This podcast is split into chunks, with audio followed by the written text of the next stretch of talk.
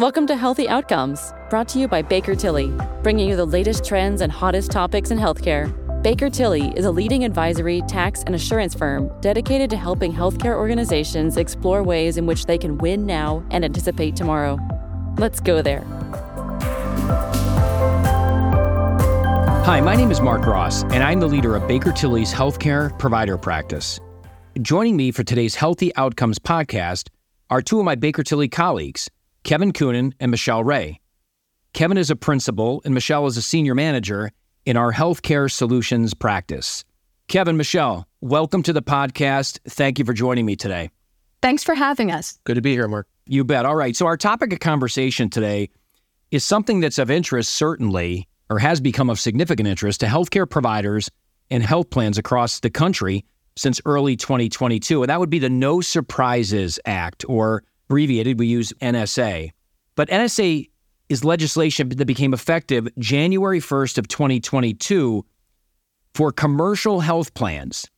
And what the legislation did was it effectively bans what's referred to as balance billing, and we'll talk more about balance billing for air ambulance, emergency situations, and in cases where an out of network specialist is used in otherwise in network scenarios. And in this context, when I talk about out of network specialist, I'm really referring to a healthcare provider that does not have a contract with the patient's health plan, right? The patient that they're providing services to, they don't have a contract with that, that health plan.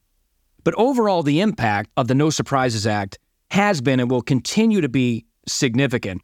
It's estimated that in this country, as many as one in five ER visits, emergency room visits, results in a balance bill. About 10% of in network visits includes an out of network physician providing care to a patient. So you've got a group of physicians providing care to a patient. Well, it could very well be that one or two of those physicians are out of network. In 2022, it's estimated that 12 million surprise bills were avoided as a result of the of the NSA. That's a big deal. 12 million is a big number. But to be clear, this is for commercial health plans only. It does not apply to services payable by or patients covered by Medicare, Medicaid, CHIP, or TRICARE. So, again, that was just a little background from my perspective on the NSA. Michelle and Kevin are going to be providing our audience here, our listeners, with a lot more information as we go through some of our, our dialogue. But, Michelle, before we dive too deeply into NSA, and you're going to cover the provider side of things relative to NSA, but before we dive too deeply, can you give us a little more background on yourself and the types of work that you do for our healthcare provider clients here at Baker Tilly? Sure. So, my name is Michelle Reay. I'm a senior manager here at Baker Tilly. I've been with the organization for several months now. My background has been in the managed care industry my whole career, working for several health plans and provider organizations, both established and startup organizations, running the operation. So basically, running the health plan. And that includes network development, contracting, member services, vendor management, claims, customer service. So really all of the key operational functions that go into a health plan. Currently at Baker Tilly, I am in the healthcare solutions practice.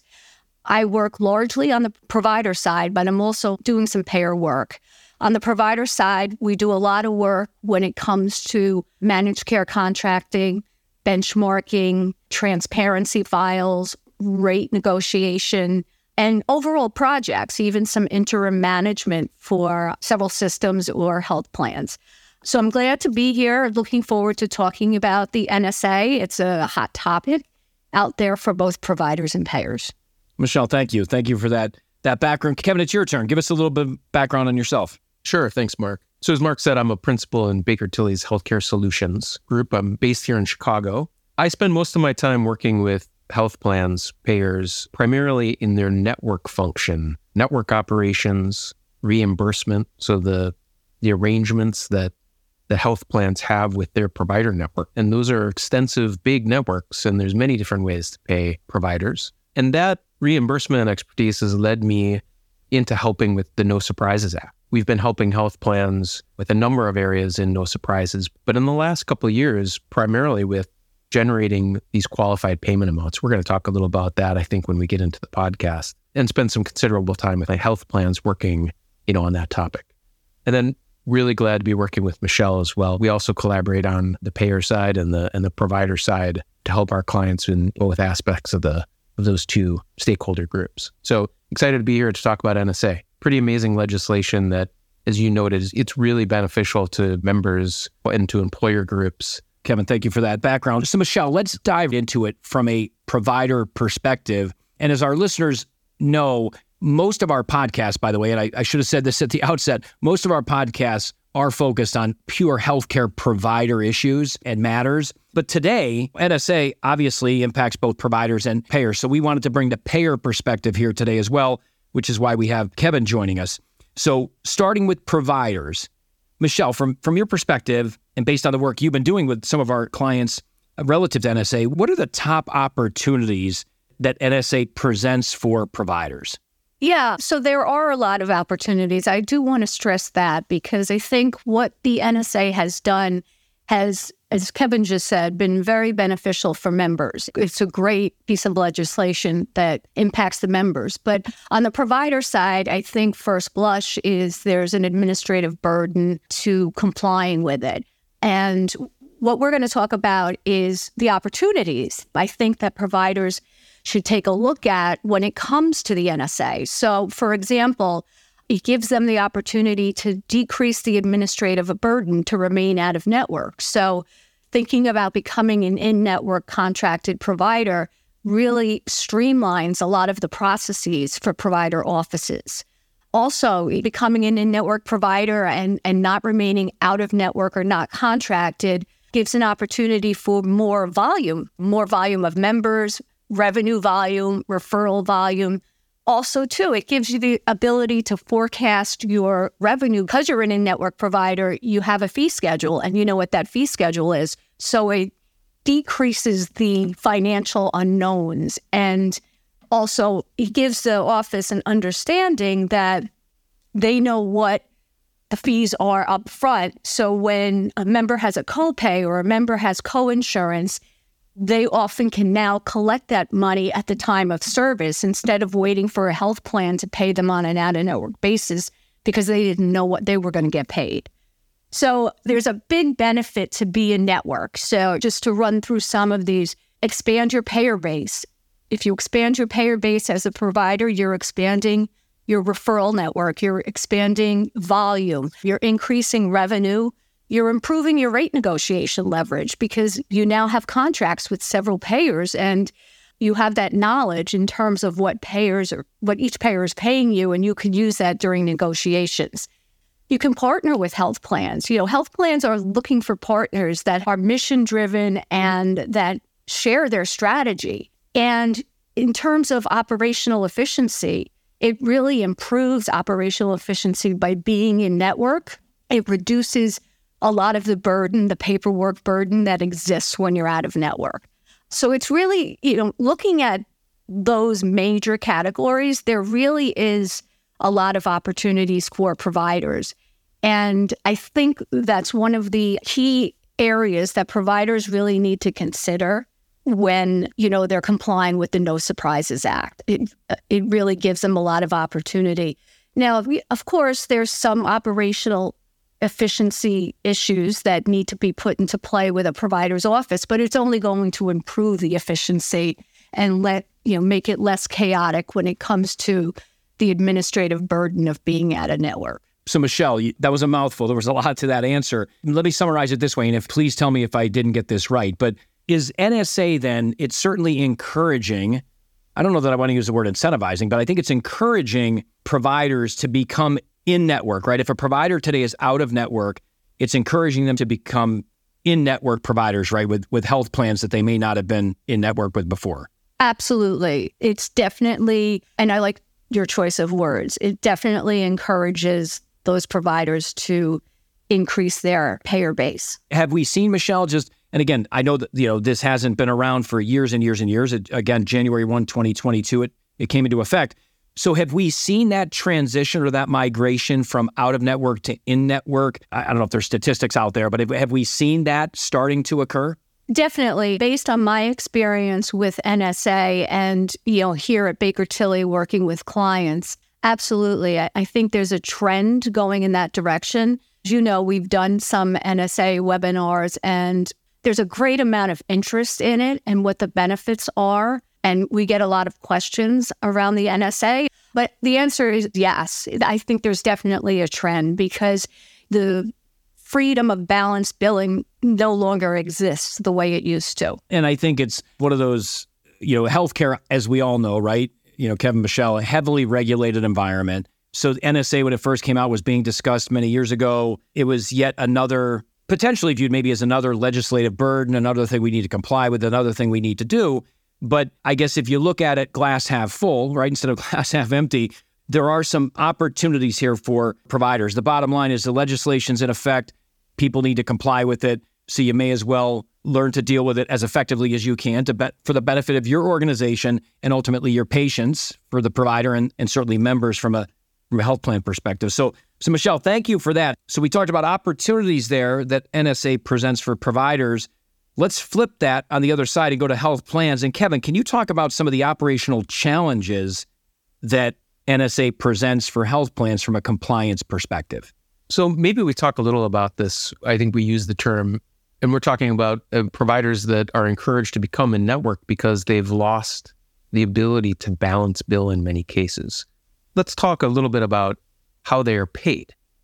So before NSA, if there was a provider that was non contracted, meaning they don't have a contract with a particular payer, then the payer will set the rate for services based on usually some state norm or frankly whatever the the providers will accept. That could be based on medicare it could be based on in-network state averages it could be based on a percent of the charges that were billed to some degree there was some flexibility and freedom for the health plan to decide what they would pay to a non-contracted provider and the provider, while they, of course, want a larger payment, even if the payment was less than they expected, let's say it was Medicare, they always had the option of balance billing the patient. They could always say, look, our fees for this were $3,000. The health plan only paid us 1000 I can balance bill the 2000 to the patient. And even if I don't collect all of it, I can still recoup quite a bit up to my charges. With NSA, there's so many cases where providers cannot balance bill such that the amount of out of network payment, the non contracted payment, becomes even more important. And so there's scrutiny in the post NSA world about these payment amounts. And so it's important that the payers and providers, you know, get it right. The payers need to make sure that they are able to calculate a payment amount that the providers can accept. Otherwise, the providers have the option to use an independent dispute resolution process whereby within 30 days of the payment, they can dispute what the payment was and negotiate, enter open negotiation for, you know, for additional payment. And so it becomes operationally burdensome for the payers to make sure they're calculating this out of network allowed amounts, the payment amounts properly. Secondly, there's another operational component to all of this for the payers, and that's the member share. So before NSA, member share was almost always calculated based on the, the payment amount. So if in the case we used just a few minutes ago, if the health plan pays $1,000 and the member's coinsurance is 20%, the member pays $200. In the post NSA world, the the coinsurance is not based on the on the payment amount anymore. It's based on this new concept called a QPA, the qualified payment amount. And that amount reflects the median in network rate for a similar service. So it says, okay, if a patient went to the ER, what would the payment have been if the patient was in network? So we now have a different amount that drives the member payment. And that QPA on paper sounds relatively straightforward to calculate. Okay, we just take the, the median in network rate of all of the different rates that we have, our provider community, but in actuality is is very complicated to calculate. And we can talk more about that if you'd like to, Mark. But when we get into the details, 80 pages of the 400 page final rule documents are instructions on how to calculate this, this QPA amount. And they're, they're complicated. They require sufficient information. What does a rate mean? And then how do you calculate a, a median rate if one of the rates is a percent of billed charges and one of the rates is a case rate? So there becomes some math challenges, you know, involved in calculating QPAs as well. So summing that up, payers have two challenges. First, they need to calculate an out of network payment amount that's acceptable to both them and the provider. And two, they need to calculate this QPA, which is used in calculating what the patient or the member owes. So, two new aspects that one of which the out of network allowed, which they've been doing, but more scrutiny, and the QPA, which is brand new, a new concept that you know has gotten introduced to operational and um, you know claim processing systems. And like you said, they've always had right the health plans from an out of network perspective, always had to pay the providers something that was acceptable to the provider and, and, and certainly to the health plan. But pre NSA, the providers had the ability to balance bill, right? So now what what might have been acceptable to the provider, the payment from the health plan pre NSA to the provider, you know, may have been acceptable to the provider because they knew they could balance bill. At this point, it's different, right? The providers are viewing those payments differently. That's right. And Michelle, I mean, we just had a client ask us, the provider client said, we think we're getting underpaid for these ER visits. We've got a large out of network population. They're not in network with all of the national payers, so they get fair amount of, of patients visiting their ER who are non contracted. And in the past, it wasn't as big of a deal because they could balance bill the, you know, the patient was was standard practice. But now they've lost that tool. And they're saying to us, Baker Tilly, can you help us figure out what we should be getting paid for these ER visits so that we know when we should enter this independent dispute resolution process to ask for more payment? I think that's a great segue, actually, to my next question for Michelle, which is Michelle, what are the key operational challenges for providers relative to the NSA? And I guess it's maybe to comply with the NSA, but also other challenges that the NSA may present to providers. And I think what Kevin just talked about is one of those challenges. How do providers know they're being paid fairly by the health plans post NSA for out of network patients? Yeah, so uh, that's a very good question. And I'm not sure most of them do know. That's something that there are tools out there, benchmarking tools and transparency files that need to be researched. I think one important thing and strategies for a provider is to do revenue reconciliation. They really need to be looking at what they're getting paid from health plans historically. Don't always accept it for face value. Are you getting paid correctly? Are you getting paid according to your contract? What is your contract? So, I mean, I think that's a key challenge. I also think because the NSA introduced, for example, the IDR process, which is something fairly new, it's a process, it's a costly process. And you have to look at the resources that you have in your office to go through that if you choose to remain at a network. So that that's definitely a consideration. I think also providers really need to take a look at how important the patient satisfaction is. And by going in network, or should I say do the opposite, by staying out of network and maintaining their patient base, there is an impact on that satisfaction right? Because it's easier for a member to go in network and it's much more seamless. So there's that aspect of it. And then I think also, too, just going back for one minute to the revenue and the out of network rates, more and more providers are becoming much more savvy and investing in systems and vendors and third party administrators. But there's a lot of providers out there that really just don't have the tools and the resources to do the type of reconciliations needed to determine should I stay out of network, should I go in network. So I think there's definitely a lot. It's on the flip, you know, there's a lot of operational efficiency opportunities that this NSA is presenting to providers. And you mentioned the dispute resolution process. You know, Kevin mentioned it as well. Michelle, and I'm sure from both a, a provider and a payer perspective, they want to avoid, they want to do everything they can to avoid the dispute resolution process because that just adds administrative costs, just more administrative burden. So, from the health plan's perspective, making sure they've got methodologies in place to determine appropriate, fair, let's call it fair amounts that are being paid to providers for services rendered to out of network patients. And then providers having systems in place to make sure they can assess whether or not the payments that they are being paid are, are fair from their perspective. So obviously, health plans want to be fair, providers want to be treated fairly. If they both believe that everything's fair, then they can certainly avoid that. I would imagine that IDR process, right? Because that's got to be a that adds another layer of complexity Absolutely. And and just what we're seeing now with the IDR process is the amount of volume that is going through the IDR process, I think was unanticipated and therefore there has been some timeliness issues.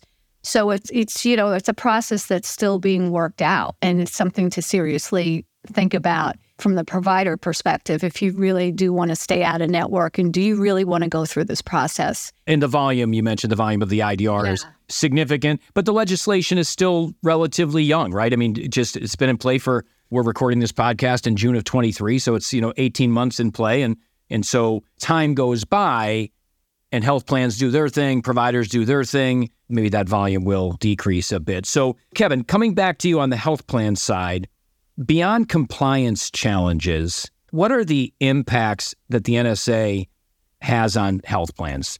Well, I think there's an opportunity here for the payers to take advantage of the goodwill that the NSA affords. I mean, this is ultimately this is good for members. This is good for employer groups. So in the past, members would need to pay potentially balance bills and employer groups even take steps that say we'll pay the entire billed charge amount so that our members don't need, you know, to receive a balance bill. They pay the you know the payments from the employer groups and from patients were were higher than than what they will be under the NSA. I think the health plans should take advantage of this goodwill. They can tout that they are operationally compliant. They're generating good, accurate QPAs on behalf of their customers. They've set out of network rates fairly, but at a point that they don't believe that there'll be administrative burden with the IDR, and they can tout the, the benefits to members. Even if members and customers aren't aware that this is legislatively mandated, they can still take advantage of some of the goodwill. And then, two, let's come back to what Michelle said earlier about more providers maybe coming in network. Payers should try to take advantage of this. It's generally better for them to have more providers in network. It's good for network adequ- adequacy. It's good for for members in seeing that the provider networks are large and cover their area. Take advantage of that, but get your contracting teams and your credentialing teams and your network consultants ready to bring on some on some new providers. Definitely need to get ready for that. And just one comment from my perspective on the health plan, similar to what Kevin said, is really I think health plans really need to take a look at the impact on member satisfaction that the NSA presents for members. Because in my experience one of the biggest complaints member related complaints is balance bills. And i think if you could reduce that by bringing more providers in network it's going to have a positive impact on member satisfaction. And as we all know member satisfaction is very tied to health plans ratings and member engagement. So I think it's a win win for everyone. It's just, I think, coming to terms with the challenges that it takes to operationalize it on both sides. Well said, Michelle and, Kevin. Both you and Michelle, your your responses have been pretty upbeat, right? This discussion's been pretty upbeat relative to NSA and the impact that NSA can have on both health plans, you know, payers and and providers, albeit with any new legislation, there are challenges. Any new legislation, there's always challenges, but the legislation's there. You need to comply with it. And so you've got to turn the page then and look at the opportunities, the benefits, if you will, that you guys have just described for both, again, the payers and and providers. So I you know, there's a lot to be negative about in healthcare today relative to at least the provider side of it. You know, the economic environment's a, a tough one, providers struggling financially. But I like the tone here of, of our discussion that even though it's new legislation can be viewed a bit negatively, there's some real opportunities here. Before we shut down the discussion here, guys, I did have one other question. And Kevin, maybe for you, and then Michelle, you can pile on. And I, one of you mentioned the word transparency in one of your responses. So we know we have the price transparency, and that's a whole separate topic. We're not going to get into price transparency and that legislation on this podcast. The price transparency is out there, right? And providers need to be complying with that. Payers need to be complying with that. And so, relative to price transparency, there's certainly a connection between NSA and price transparency, not legislatively, certainly, but I think operationally and strategically. And Kevin, maybe starting with you, can you just comment briefly on on maybe that connectivity between NSA and price transparency? Transparency and coverage has made rates between payers and providers publicly available. They're not perfect. They're hard to use and they're not 100% reflective of all the details of the rates, but but this is information that's never that's never been public before. And healthcare stakeholders, consulting companies, many players in this industry are scrambling to figure out how to use this data, but it comes at a good time because as Michelle and, and I were talking about earlier, what's the right rate for a non-contracted ER claim? How do we know what if you and you mentioned this too, Mark? What's a fair rate? Transparency can only help that. If we've got data points that say, here's what the ER rates are for this CPT code in this area for the top 10 health plans, that gives us a pretty good idea of what a fair rate looks like, at least on the network side. So I think it becomes one more arrow in our quiver on being able to access what fair rates look like. Yeah, agreed. Michelle, anything to add to what Kevin said? No, I mean, I think, Kevin, you covered it. I, I think also, too, transparency is in, very important to members now. And members will and do have access to this, maybe not in the friendliest format, but I think the goal, there's a, an underlying theme in healthcare now, and it's transparency. Uh, you know, I, it's just a key theme. And the files are just one of the steps in the right direction that's being introduced. Yeah, no. So again, some connectivity there, and the legislation that is produced at the federal level, there's sometimes zero connectivity, but in this case, maybe there is there is some. So, so we're at the end of our discussion here, and I, I think we could have spent another thirty to sixty to, to ninety minutes talking more about the NSA because there's a lot more to. You know, we could have peeled the onion back further here, but I think we gave our, our listeners enough of a background to understand a little bit about NSA again, some of the challenges, some of the opportunities for both health plans and providers. And I, I can't thank you enough, Kevin Michelle, for joining me on the podcast. Your expertise was certainly appreciated very much. And I also want to thank our listeners for joining this podcast. If you found this episode useful and would like to listen to more episodes about hot topics in the healthcare industry, please subscribe to our Healthy Outcomes podcast or learn more by visiting us at bakertilly.com. Thank you for listening. To receive notifications when new episodes are available, please subscribe on whichever platform you get your podcasts. For additional resources, check out bakertilly.com.